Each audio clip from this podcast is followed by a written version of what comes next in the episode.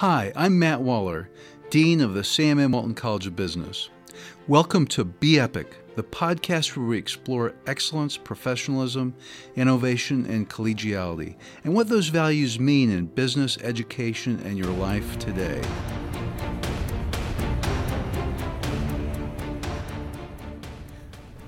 Today I have with me Jim Carr, the founder and CEO of Carr and Associates. He was a professor at uh, uh, the University of Alabama. We'll forgive him for that.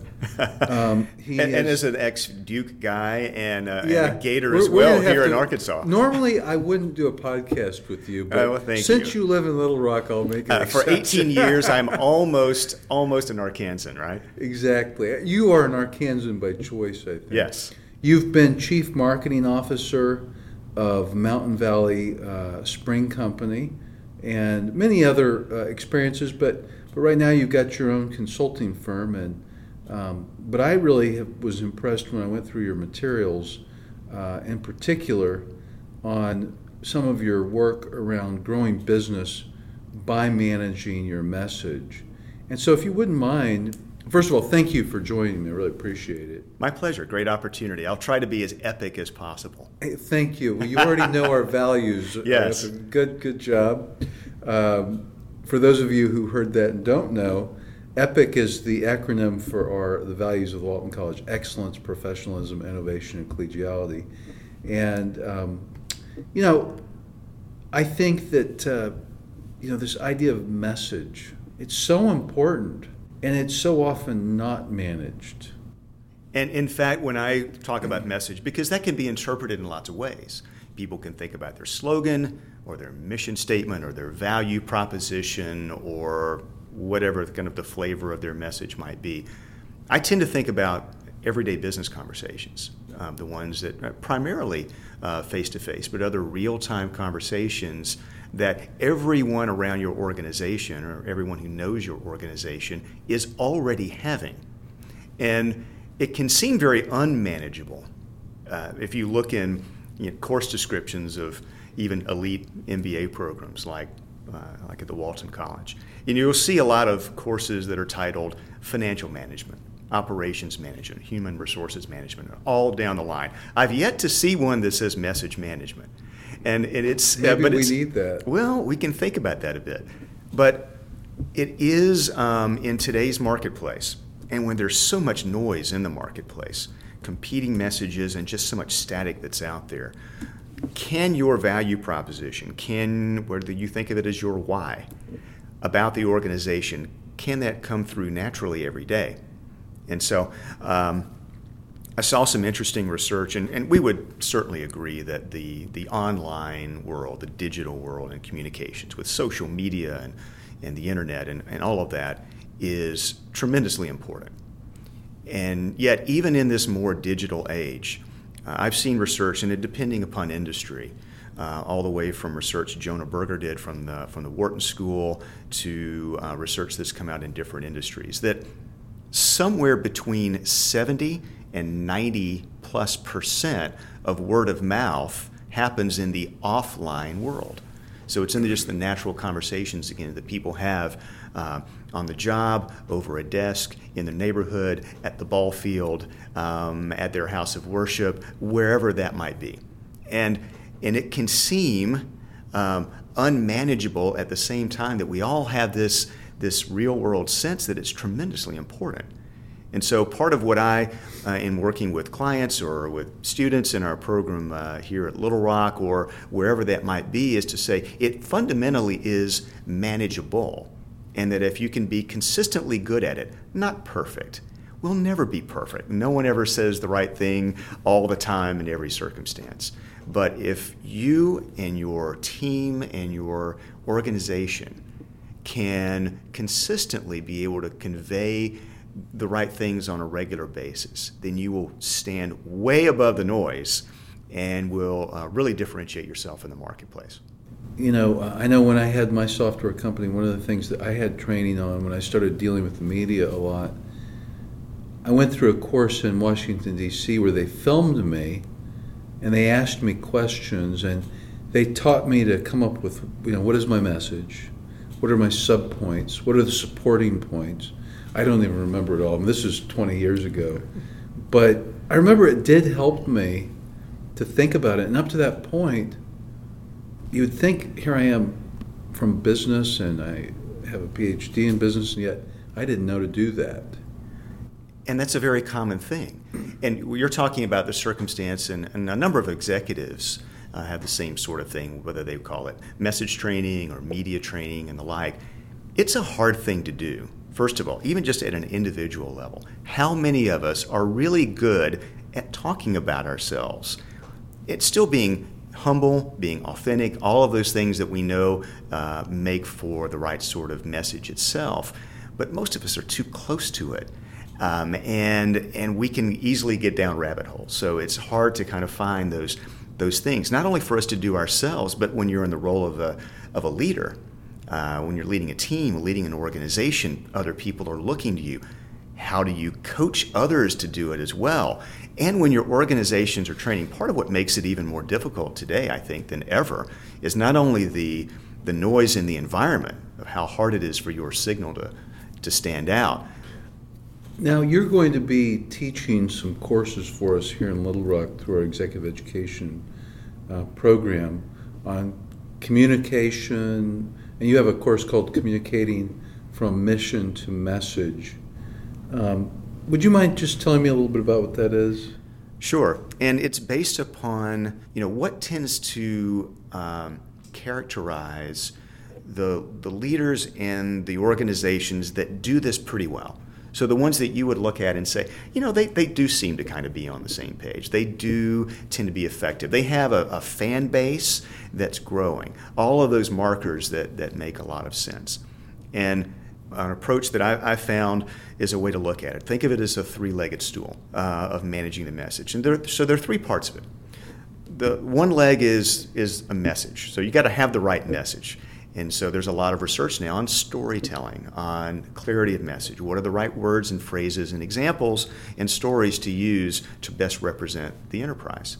The second leg of the stool I call the messengers. So it's really the, the people, right? It could be your employees, it could be your current customers, it could be your members or partners or friends in the community. All the people who know something about you and what you do, who are inclined to help uh, and share the story. Uh, but they, they need something from you. If you're the message leader, they need to know what to say. They need to know uh, what's important and they need to have your encouragement. Uh, not overly scripted again, but, but um, they need the knowledge, skills, and confidence to be able to share your story. So there's a whole system there around messengers. The third and final uh, leg of the stool is management, or really management habits. So, given the complexity of organizations today, not even big organizations, just everybody in terms of turnover, bringing new people on, when people go from being worker bees to having direct reports, and all of a sudden they have to coach other people in the message. So, given um, the rapid changes that happen inside of organizations, and how do you keep these messages fresh? You know how do you get people coached and confident? How do they know the new stories the new data the new information the new insights as they come along? So that it's not don't think of this as a, a short-term fixed term promotional effort. You know we're going to everyone we're going to clear out this excess inventory over the next 120 days. Here's what we're going to do. Now this needs to become a durable competency something that is very intentional and, and is managed over time, and that becomes a long-term competitive advantage. So, the three three legs of the stool: message, messengers, management. Um, those need to be in rough alignment. Never be perfect. Don't worry about perfection. Um, but so when we talk about mission to message, it's really about looking at this model, simplifying things, and then knowing what can you do uh, as a manager, as a leader, someone looks to for direction, they look to for a model of behavior, and they look to for the, the habits and encouragement and motivation.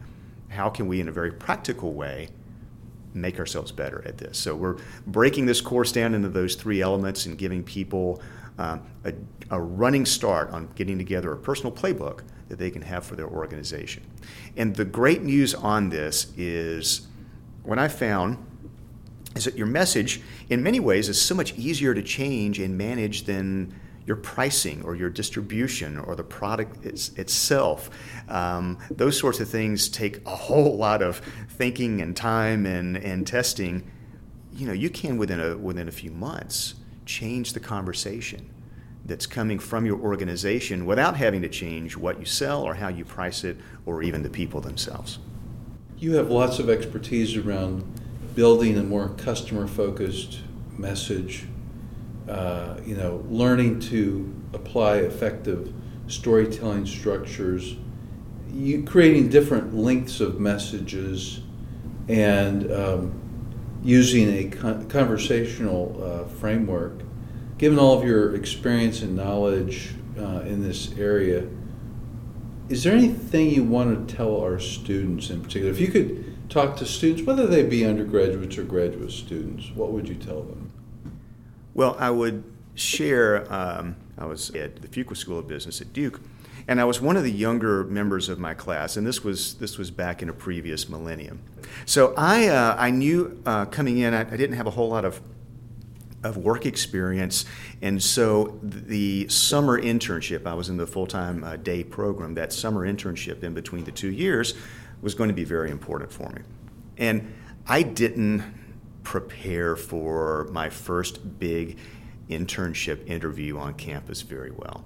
I, I had gone through what I thought was kind of the perfunctory things of learning, about, read the annual report of this business and, and the like. Well, I, uh, so I show up and, and we're, we bid on half hour interviews. So we, you know, you, you, everyone lines up and they show up at the appointed time uh, in a meeting room on campus. And, and there was this executive who was there, and I, I recall I had gone out and bought a new uh, gray suit and white shirt, red tie for this interview. It seemed kind of standard thing to do, and I felt pretty good. And this executive um, had on a really, really nice gray suit white shirt, red tie. I thought this was, uh, oh, okay, we're, we're right here on the same boring corporate uh, page. And um, gosh, we get maybe 10, 12 minutes into the interview, and I got a question that I didn't expect. So this executive said, well, Jim, if I were to go out and ask uh, some of your classmates what you were like, what would they tell me? Well, I just had the brain freeze. I, I didn't know what to say, and I, I was a little um, unsure, and then I blurted out something like, Well, I'm sure they would say I'm a fun guy. And and I was trying to recover. It's one of those where in the moment I, I, wished I could just pull those words back in. I couldn't do it, and I could tell from that point on that this this person, my audience at the time, is very important to me. But he was no longer taking me seriously. It was I was kind of that worst fear of, oh, he's this young guy and he's just not mature yet. So I'm not going to bring him in. I didn't get the, uh, the, the visit back at the company. I didn't didn't get an offer on that internship. Well, I realized what had happened a bit. So I I did what. Um, I should have done earlier, which was go to an expert. We had someone on campus um, named uh, Dr. Bob Reinheimer, and he was a real management communication expert. Here's what he did he, he said, I want you to go through an exercise here, and it'll, it'll probably be a, a, couple of weeks for you. But I want you to take out a, a piece of paper there is such a thing as a piece of paper and a pen. And he said, This is something you, you, it'll be more powerful for you if you actually write it down and take it with you. And I want you to draw out five columns in uh, two or three rows. So you have, you have this grid.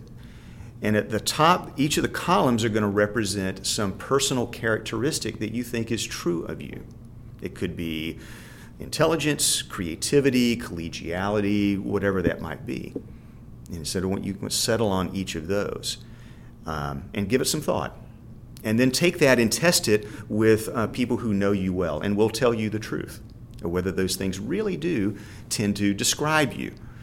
And then um, I asked him, so what are the, the rows underneath those columns? He said, those are for instances, examples where you have exhibited that trait. And it could be at work, it could be in your community, it could be in a volunteer organization, doesn't matter. But where you've given evidence of that. And what he had laid out for me, they didn't tell me at the time, but I realized later, is he had said, here's how you can collect stories and collect stories with a very close intention. What he was talking about there and helped me do is in marketing, we call it positioning. It's setting your, whether you want to think of it as your personal brand or your value proposition, it's what is it that's about you? The things they'll remember about you beyond the resume, beyond whatever else. When they're talking about you later on back at the office, oh, I met this guy, Jim Carr. Uh, he was kind of young, but. So positioning is, is, is super important. The second part of this is networking. And I'll pass along here something that should be comforting to a lot of people. Um, I'm not a, by the way, a natural extrovert. I'm really in the middle. I'm what they call an ambivert. But as it turns out, most people are n- neither pure introverts or pure extroverts. They are in the middle, and those are the people who are best at, at conversation anyway. And even those who are more extroverted or more introverted, there are certainly ways that you can network effectively that don't drain your energy and that can build without being cheesy and salesy and that sort of thing. So pay attention to networking. And then the, the third part is conversation. And that really um, connects your positioning to your network, is to be able to engage in question and answer conversations um, much of the stuff that we that we talk about in managing the message. If you can do that, you will so stand out. People and companies that are good at recognizing one when they failed, two seeking feedback and input, so that three they can pivot or morph, are way more likely to succeed. I mean I think one of the things that really stood out to me about your story was you went to an expert that you knew in your school and you said, How can I prevent this from happening again? That's right. And that failure has led to your business.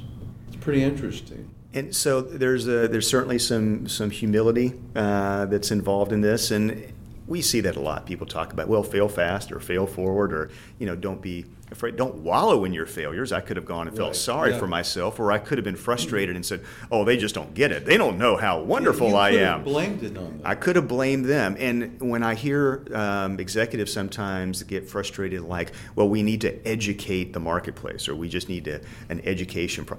No, that is a dead end road, and, and that is that is a it's impossible.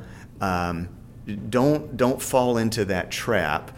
Know that if they don't get it, then it's not their fault, but it's a solvable problem. It's a solvable problem, and just take a simple, repeatable approach, and, and you'll get there. And you'll grow faster than, than almost anyone else out there.